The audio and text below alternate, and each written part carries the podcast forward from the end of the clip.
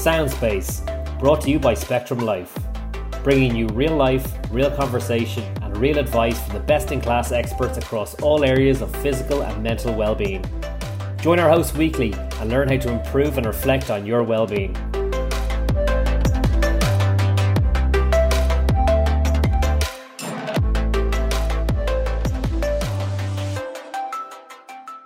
Welcome to this episode with me, Lauren Guilfoyle. This week I'm joined by Elaine Cahill, Women in Sport Officer at Cycling Ireland, recent Masters of Sport Psychology graduate, and rugby coach. Over the next couple of weeks, I will be chatting to people from all walks of life about how they take on the challenge to make, manage, and prioritise habits that benefit their physical and mental well-being despite the busyness of the world around them. My guest today has held various roles within the sporting industry Les Mills fitness instructor, project coordinator at Sport Ireland, prior to her most recent role at Cycling Ireland, and added to her undergraduate sports science degree by completing a master's in the area of sports psychology last year. Elaine, you're very welcome. Thanks for having me. You're smiling. I hope that's a, a nice introduction and has covered all of your bases. Um, yes, yeah. The only thing I would say in terms of your editing is it's Les Mills rather than. I can't say that. I tried to say that earlier. I was like, I'm, I even edited it here. Everyone always does that. Everyone. So I was like, just made a note. I was like, oh god. Um, I actually, I, I, often wondered, is that because see, I, I probably read it in a, in a French accent, but it's not French. it's actually a New Zealand person, like Les. Like Les is his name. It's actually yeah, I've definitely murdered that every single day since I started reading Les Mills at like the UL schedule of fitness classes. Oh, everyone, but everyone does it like like you'd be teaching or like you'd be working in the gym or whatever, and everyone would be like, "Oh, is this is this where Les Mills is on or Les Mis?" And you're like, "Yeah." I think we're all maybe try, starting to make or trying to make it sound a bit fancier than it actually is. Um, but tell us about yourself, Elaine. Um, maybe stuff that I mightn't have covered as part of that. Where are you from? Where are you based? Yeah, so I am from Kerry, grew up in Kerry um, until I moved to London at the age of 18. Um, so, yeah, went to college in London, um, was there for eight years, and then moved to Dublin then six years ago. Um, and I was in Dublin just until the pandemic hit and then back to Kerry for the last 18 months. Um, so yeah, so that's it in terms of mapping and where I was. Um, but in terms of myself, in terms of like physical activity and, and sport, I guess I've always had a had a grow for sport and and physical activity. Um, I got involved in the local football club at the age, I think it was under 10s or under 12s, maybe I think it started. Um, and I think from there, that's just where my love of movement came. Um, and that just stayed with me in peaks and troughs throughout my life. and what, what was it that brought you to London initially? Was it for college or change of scenery? Change of scenery, yeah, for sure. I um I just felt that I wanted to explore a little bit further um, the courses that I want to do. I knew I wanted to study sport, but I didn't really know what. Um, and the, I, I remember thinking the best courses for me that I was interested in at the time was either Tralee or Limerick. And I was like, nah, too close to home. um, so I was like, oh, let's just go to the UK. Um, London wasn't like it wasn't where I really wanted to go. It was just anywhere. I just wanted to get away from Ireland. Um, and I just happened to come across this really lovely university. And from then on, when I spotted that and spotted the course, I was like, that's where I want to go. Um, so I ended up going to St. Mary's in uh, Twickenham. Had I realized at the time that I was full of Irish, would I have gone? Probably not. but it was a massive blessing disguise because I absolutely loved it. Um, so I was trying to get away from Irish people and ended up in this like fully Irish college. and I think we're going to touch a little bit later on um, your your masters, but I think a lot of people might have a misunderstanding of what the sports science degree actually is, or kind of how broad it is. So, do you want to give us an insight into what kind of topics that you would have looked at as part of that program? Mm-hmm. Yeah, and I, to be honest, I think I didn't really have a fully understand. I, I didn't fully understand going into it either. Um, you know, I thought, oh, this sounds cool. This covers a whole range. Um, but then maybe not knowing exactly what physiology was, you know, and then you land in and you're like, oh my God, what is this? But yeah, in terms of the topics they covered throughout the three, so it was a three year degree. Um, I've covered things like uh, physiology, psychology, the biomechanics, so the actual movement um, of bodies. Then there was some options to do some like coaching side. Um, so there was like a coaching side you could go down, or you could go down more of the sciencey side and, and kind of into that uh, anatomy and physiology side. And that's the side I took because I was already a coach.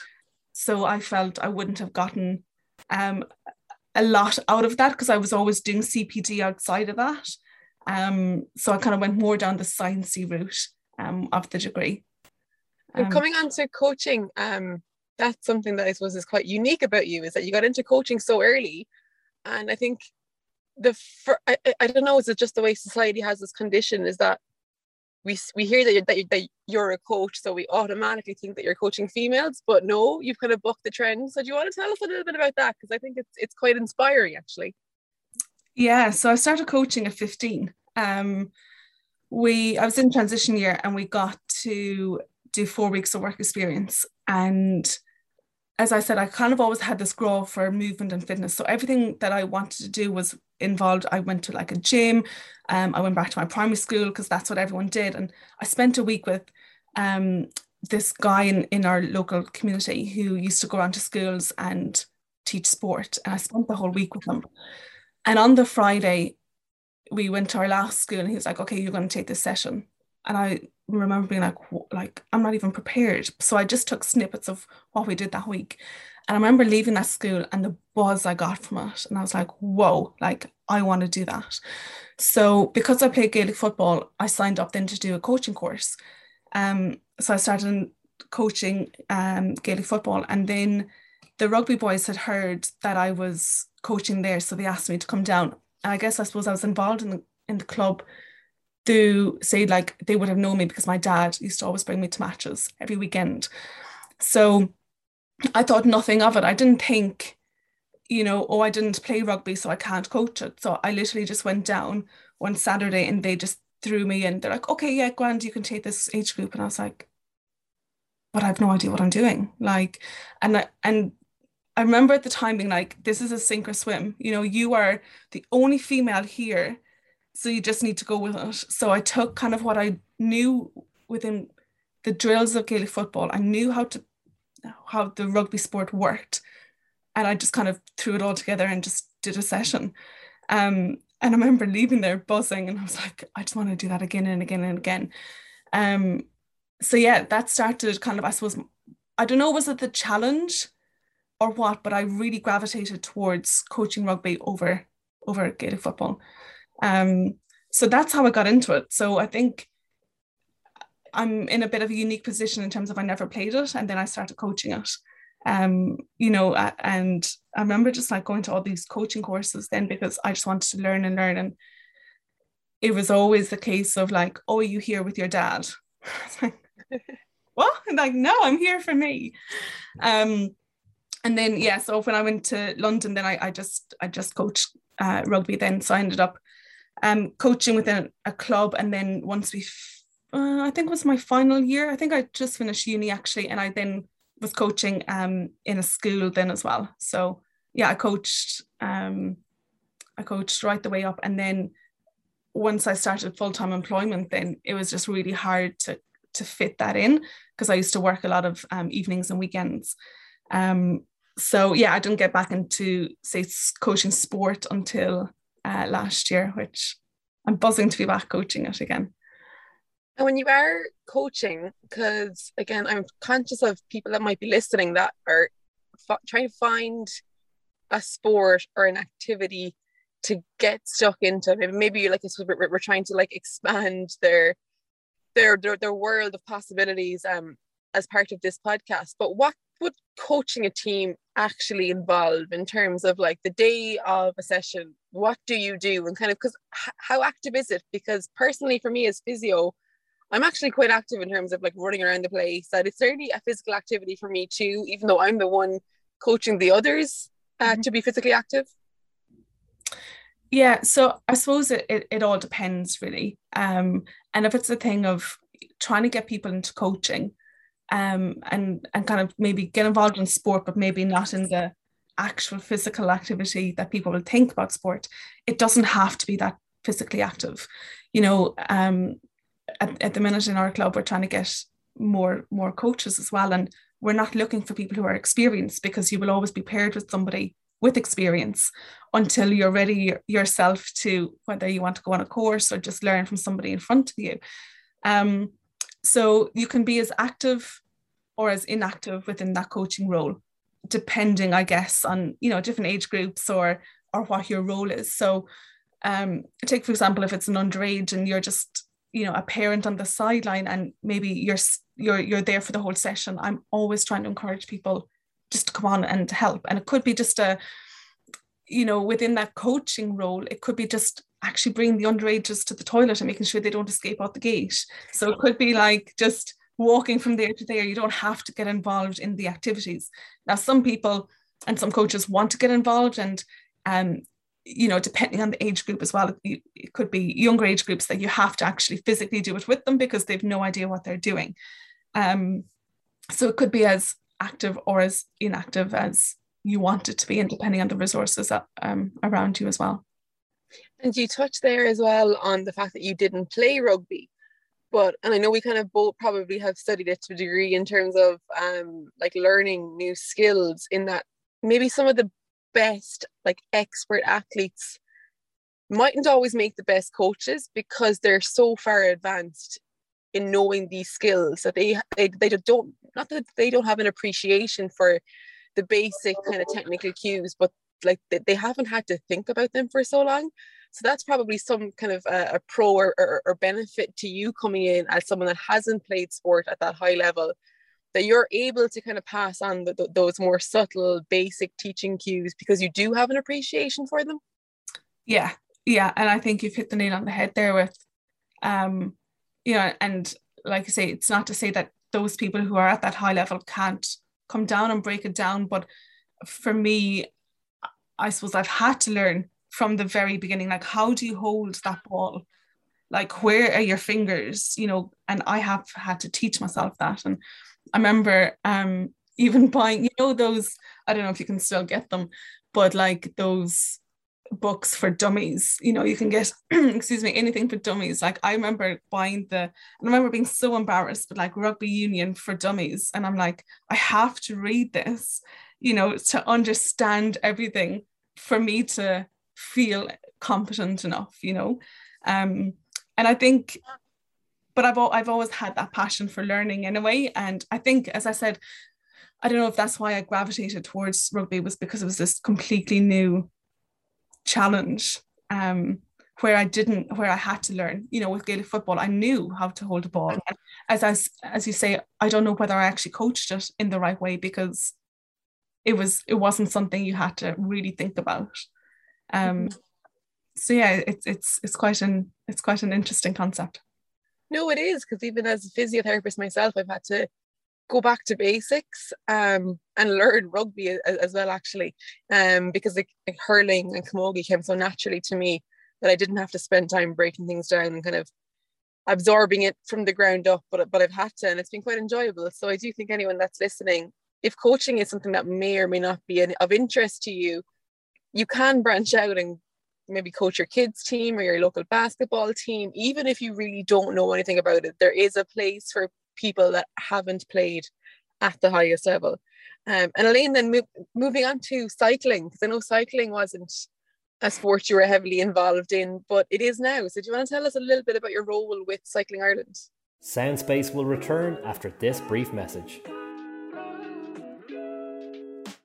My name is Jack Kavanagh, and I would like to tell you about my podcast, which is part of the Soundspace series. It's called Real Life, and we take the lessons and principles of well being, of lifestyle medicine, of positive psychology, and look at them through the lens of real life stories. Stories of people that have been through thick and thin and have come out on the right side of it. Who apply these lessons through their lives. Many of them are practitioners in the areas of health, of psychology, and many other disciplines. And I myself have a story. When I was age 20, I had a spinal cord injury which left me with about 15% muscle function. And over the years, qualifying as a pharmacist and then furthering my studies into the world of coaching psychology and positive psychology coupled with lifestyle medicine, I've developed a real interest in how these principles can be used in our day to day lives to increase our well being and to manage when times aren't so good. Look forward to having you join me. Speak soon. Yeah, so as I said in the intro, um, my role is Women in Sport Officer for Cycling Ireland. And I started it um, around about this time last year. Um, having previously would never have considered myself a cyclist. So I think people have this perception like, oh, you're a cyclist, or oh, do you compete? And I'm like, I feel like the biggest fraud in this role ever. Um, so yeah, no, I wouldn't have been at that level again, kind of with the rugby, wouldn't have had that level or that experience. But since being in that role, you know, kind of like the rugby, you just throw yourself into the different disciplines. And I've been since um, the world has opened up a little bit more again, I've been able to go around to all these different events and clubs and actually get stuck into the different disciplines and, and try them.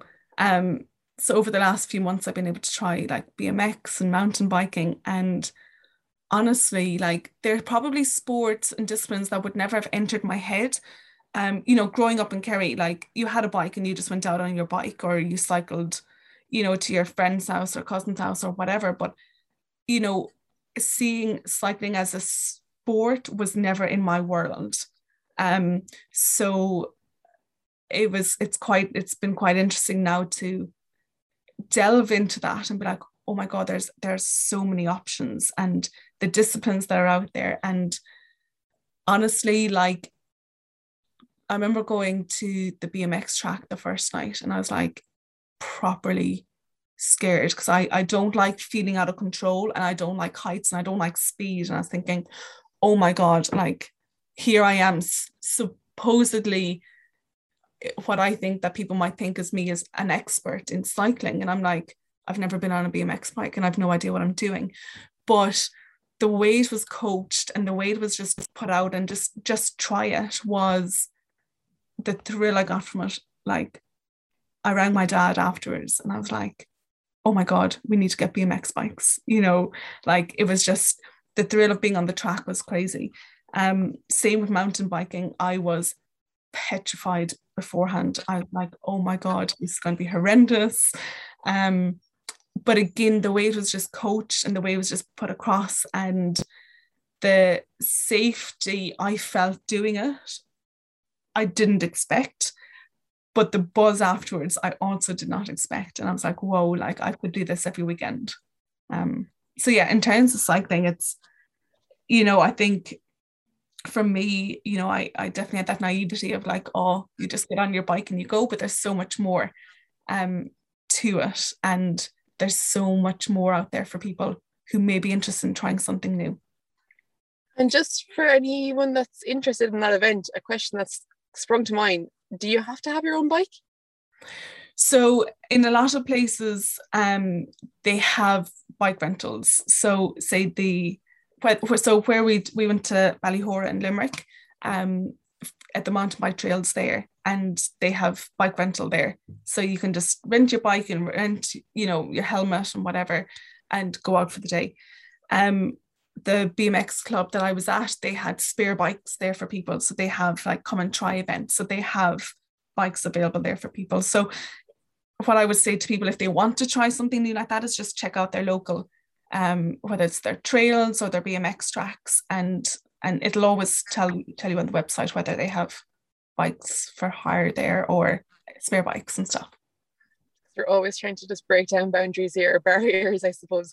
And then in terms of your actual uh, role as women in sport officer, what does that entail, or what like? I'm very interested in that title, I suppose, or what does that cover in terms of responsibilities?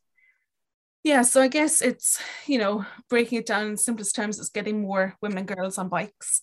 And it's, you know, how do we do that? So my role um, is funded through Sport Ireland Women in Sport funding. So within that, they have four target areas.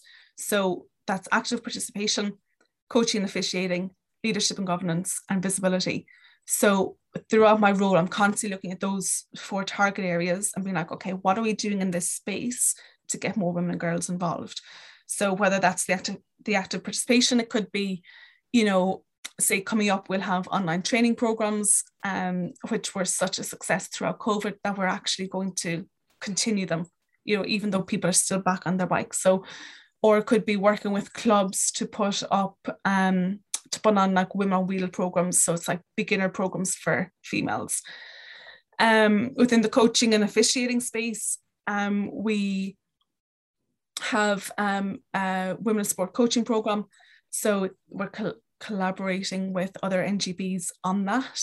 Um, and that's where we support female coaches um, through, yeah, through through a program. Um, in terms of leadership and governance, then it's, you know, we have created this toolkit um, for clubs, which um, will give them kind of like what we're doing now is just talking about what are the barriers and how can we break that down, you know, and it's just simple things such as like, you know, within the leadership and governance space, not many females actually put themselves forward to be like, oh, I can do that. Or you know, and it doesn't have to be, you know, a CEO role. It could be just part of a committee or it could be like that just within a coaching space. But as women, we don't have the confidence or we don't have um yeah, whether it's the confidence or whether it's the belief in ourselves that we can do it. So it's it's just actually telling clubs that. So it's like you'll actually have to approach the females on the sideline, you know, to be like, oh, here, would you like to be involved in this? So it's little tips like that, which is in the toolkit. Um, and then within the visibility space, there, it's kind of looking at our, I suppose, things like our social media, our website, are females represented there? Um, are we covering female events?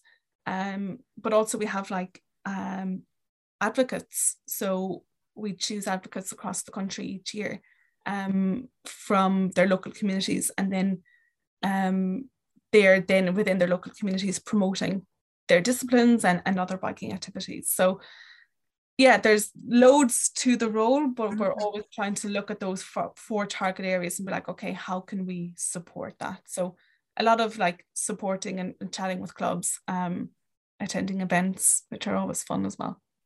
That sounds like a great, like varied role and, and something that it's very evident you're, you're quite passionate about. Um, and I think that would probably be across all sports, not just cycling.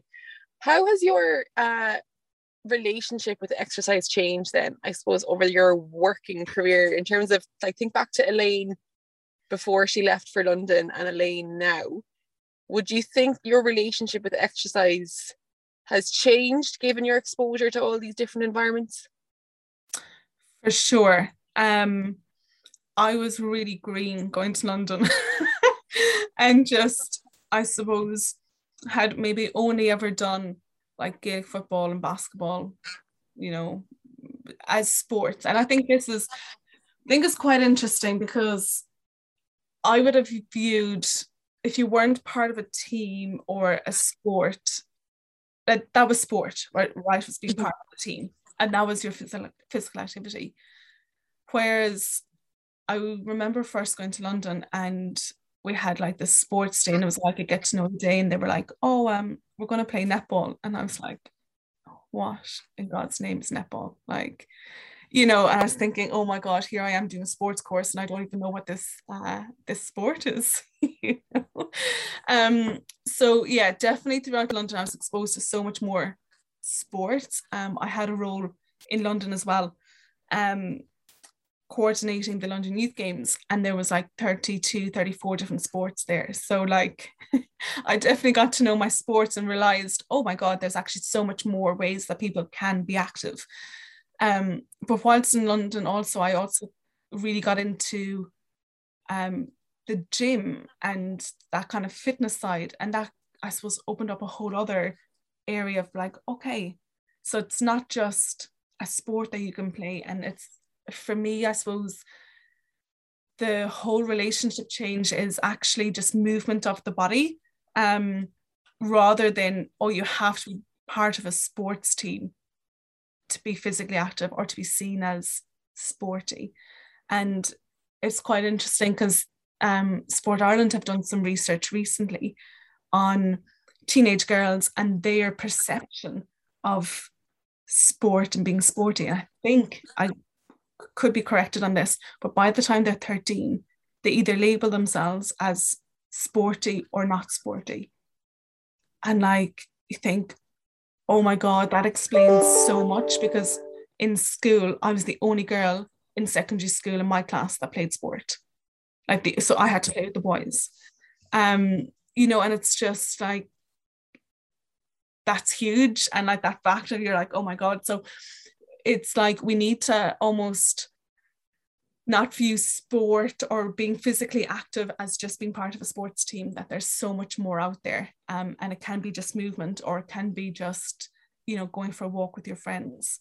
Um, it doesn't have to be a scheduled okay trainings at seven to half eight. You can just be physically active any time of day for any amount of minutes. And that's going to have a massive impact on both your physical um, and mental health. Absolutely. And pushing on into mental health, you give me a great segue there. Oh. Um, last year, you chose to, I suppose, specialize or kind of further your education and study a master's in sport exercise and performance psychology. Why did you do that? Oh, what a great question. How long do we have? Um, I was very much at a crossroads with my career. Um, and I was floating and I was like, oh, you know, I, I've done a lot of different things and I've enjoyed every single role that I've done, you know, and um, no matter what role I do, I'm passionate about it. And I happened to meet this person who basically was like, you need to cop on and decide what you're doing. And they told me, you know, you need to take a hel- helicopter view of your life and basically choose, look at all the different roles you've done and what you love about those roles. And because I was involved with um, sport and in the fitness industry, you know, throughout my life, I've always kind of been in that space. I was like, okay, what is it about it? And for me, it was the benefit people get of no matter what they're doing. So whether they're a kid at London Youth Games or whether it's an older adult coming to a fitness class, like you know what what do i love about my roles? And it's how they feel after they exercise you know whether that's being part of a team or whether it's themselves. And i was like oh so basically it's like the mental side of it and the kind of softer side rather than the actual physical activity physical activity of it. Um so then i started to look into kind of that psychological side of sport and exercise. And that's then when i came across that um, the masters in UL. And that's where we met. it is indeed. If you hadn't topped onto that by now in this podcast, um, me and Elaine are very alike um, in terms of our interests. But your thesis um, was super interesting. Do you want to talk to us a bit about what you actually did? Yeah, so the thesis involved um, creating a workshop for sports coaches. Um, and I looked into helping them to identify the signs and symptoms of depression and anxiety amongst their athletes. Um, and I suppose for me, I remember thinking about it within within class. I'll never forget that day. And I was like, why doesn't something like this exist? Like, you know, as coaches, and I think being back in that in that coaching space, um, and having gone through different stages of coaching, um, I was like, we deal with so many different people. Um, and we're actually not trained, I think, to deal with that. You know, you're deal you're you're trained to deal with um teaching people how to do skills and drills. That's it. As a coach, that's literally all your coaching courses are this is how you do a drill, or these are different drills, or these are different skills you need to know. But coaching is so much more than that. And uh, for me, I've become really passionate about that coaching space and actually how much of an impact coaches have on people. And then that began, like, got me thinking, like, God, we're actually not equipped to deal with these people that are in front of us. And we are responsible for people either coming into sport or leaving sport. Like that's it. That's the be all and end all, you know. And like I've spoken to so many people over the last, you know, year and a half, two years, and I'm like, I'll always kind of try and get into the, that coaching side. I'm like, oh, what makes a great coach for you? Or what do you love about sport? Or why did you leave sport? Or why did you not go back to that sport? And more often than not, it comes back to the coach, and you're like, shit, you know. Um, so we have huge responsibilities, and we're just not equipped to deal with them. Um, and I think sport is a powerful place where people come and more often than not they'll feel safe, you know, and it's an environment then that maybe allows people to open up to their coach because they feel safe with their coach or they trust their coach. And oftentimes we're not, we don't have that training to deal with oh God, they've come to us with a serious problem. And do we do the Irish thing of, yeah, you'll be grand off you go. And then you're like, you either go away from it and be like, shit, what do I do with that? Or do you go away and be like, yeah, forget about that now, you know, and you just brush it under under the carpet. So I guess, you know, I really want to get this workshop out there to coaches to be like, it's just simple things that you know we're not trying to make psychologists out of coaches because coaches already have such um you know coaches give so much of their time and majority of coaches are volunteers anyway. So you're not trying to add on extra pressure to them. You're just want to equip them with a little bit more information to make their lives easier which will hopefully then have a significant impact on perhaps somebody that might come to them with oh here i'm i actually need your help or i actually just need to somebody to talk to. Because we're in that we're in that space we're in that in that trusting space. Yeah that like that is the hill i will die on. It's that in those environments we deal with people like in my case as physio you deal with people that have injuries not injuries. And in your case you coach people that want to play sport. You don't coach like random isolated skills. You coach people that would like to execute those skills. And i think that's so important to not lose sight of. Um, and these particular workshops elaine i suppose again like it's such an important um, workshop that i think that you uh, promoted and conducted um, last year. But to not scare scare anyone away like you weren't asking anyone to go and be a therapist to someone. It was simply how to recognize when someone might need help, how to reach out to that person that might need some help, and then how to refer to the appropriate professional. Is that correct? Yeah, yeah, 100%. That's literally all it is. It was just, you know, because we we used to get a load of questions and it was like, what would you do in this scenario? And you're like, well, you're not a, you're not equipped to deal with that. So you would just refer them on, you know, refer them on, know who to refer them on to. But the most important thing then is to keep in contact with that person. So not to be like, oh, okay, I've done my job, that's a tick in the box.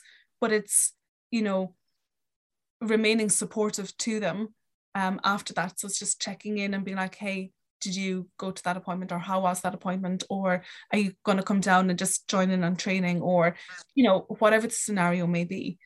Um so yeah it's it was um it's quite interesting because obviously we didn't know how those workshops would go down and um what people's reactions to them but honestly the the reaction was overwhelming for me. Um the feedback was how useful it was. And like that a lot of people had kind of you know it was really great because people were honest and were like we didn't really know what to expect. We didn't know whether you're going to tell us that we need to do x y and z. But they're like actually what you're saying is really basic and really simple and we can do that without any extra thought. Um you know so it was just quite eye-opening i guess to to see the really positive response um to the workshops. Um so yeah. It was um i think uh, we it, it if we can make it as easy as possible for people to kind of follow this pathway or even just to hear someone else say if this happens in your club this is kind of an appropriate pathway of, of, of what you should do. And just making that like spelling it out in some instances. Um because even when i was looking i remember the, the actual paper that that workshop um kind of took inspiration from you know it's probably stuff that if we really sat down and thought through it we, we might know but it's nice to just kind of see it in black and white i suppose and then to have someone like yourself and, and i know you had a kind of a team of people behind you there as well um just just kind of explaining it and kind of reassuring people that this is an appropriate kind of pathway to follow um, and then i suppose for those coaches that would have been present on those workshops that they feel a little bit more secure um, in dealing with those types of situations. Yeah as you say like it's information we already know. There's nothing that we said on the workshop that isn't like whoa i did not know that. Mm-hmm. it is simple things. It is things like you know actually listening and how do you actually listen to somebody? You know you don't interrupt them.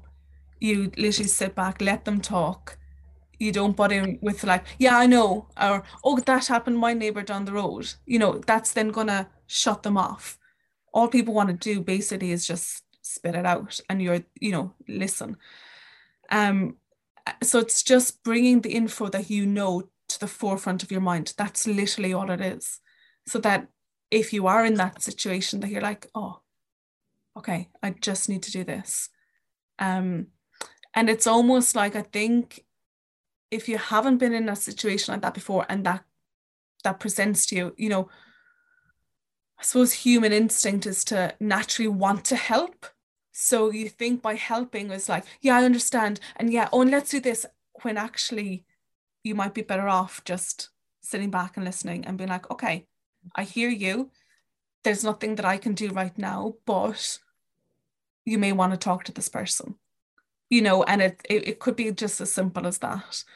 Um, and I think, you know, from the feedback and from people chatting it, as I said, it, it people were like, oh, it's information we already know. It's simple. And it just gave them confidence that that's an appropriate response. Um, that you don't have to know the answers. And it's mm. actually fine to be like, oh, I have no idea how to, do, to deal with this. But I know somebody who does, and I know somebody that can help you know. So yeah it, it was really interesting. Um i really loved loved doing it and i just need to i just we just need to get them out there now to everybody. Um that is the next step.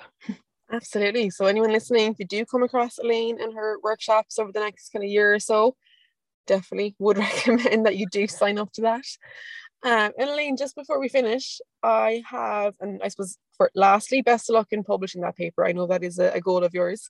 Um, so just to finish up, we have our three quick fire questions to finish. Um, so we'll see how you get on with these. You're smiling back at me. uh, okay, so your top three social media accounts to follow. Okay. Um, in terms of, I guess, what we're talking about here today and who the audience is. Um, there's two accounts that I so I am again I feel like a fraud because I have not been on social or I haven't been quite active on it. But the two accounts that I'll always go to when I go onto it and like regularly check in is recalibrated bodies. Um, the information that they have up in terms of training and nutrition um, is second to none. Um, Amanda there has also done pre and postnatal. So there's that side. So there's they have that side and they have a whole strength and conditioning side.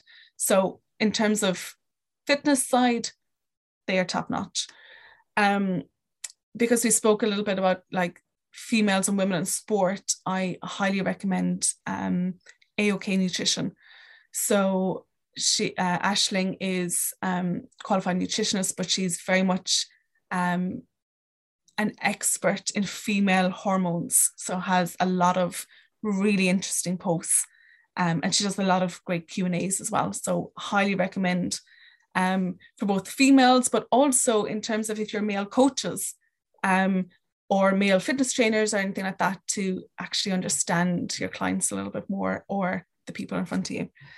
Um, and then lastly, again, kind of thinking on what we've spoken about and what this podcast is all about, um, I'm going to plug all the local sports partnerships. So no matter where you are listening in Ireland, um, you will have a local sports partnership.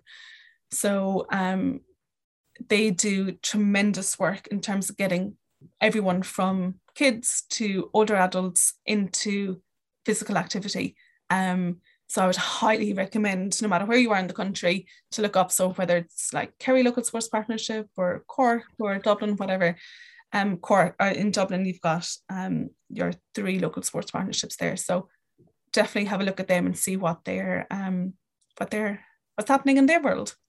Brilliant. Okay. The exercise or activity that you absolutely hate to do.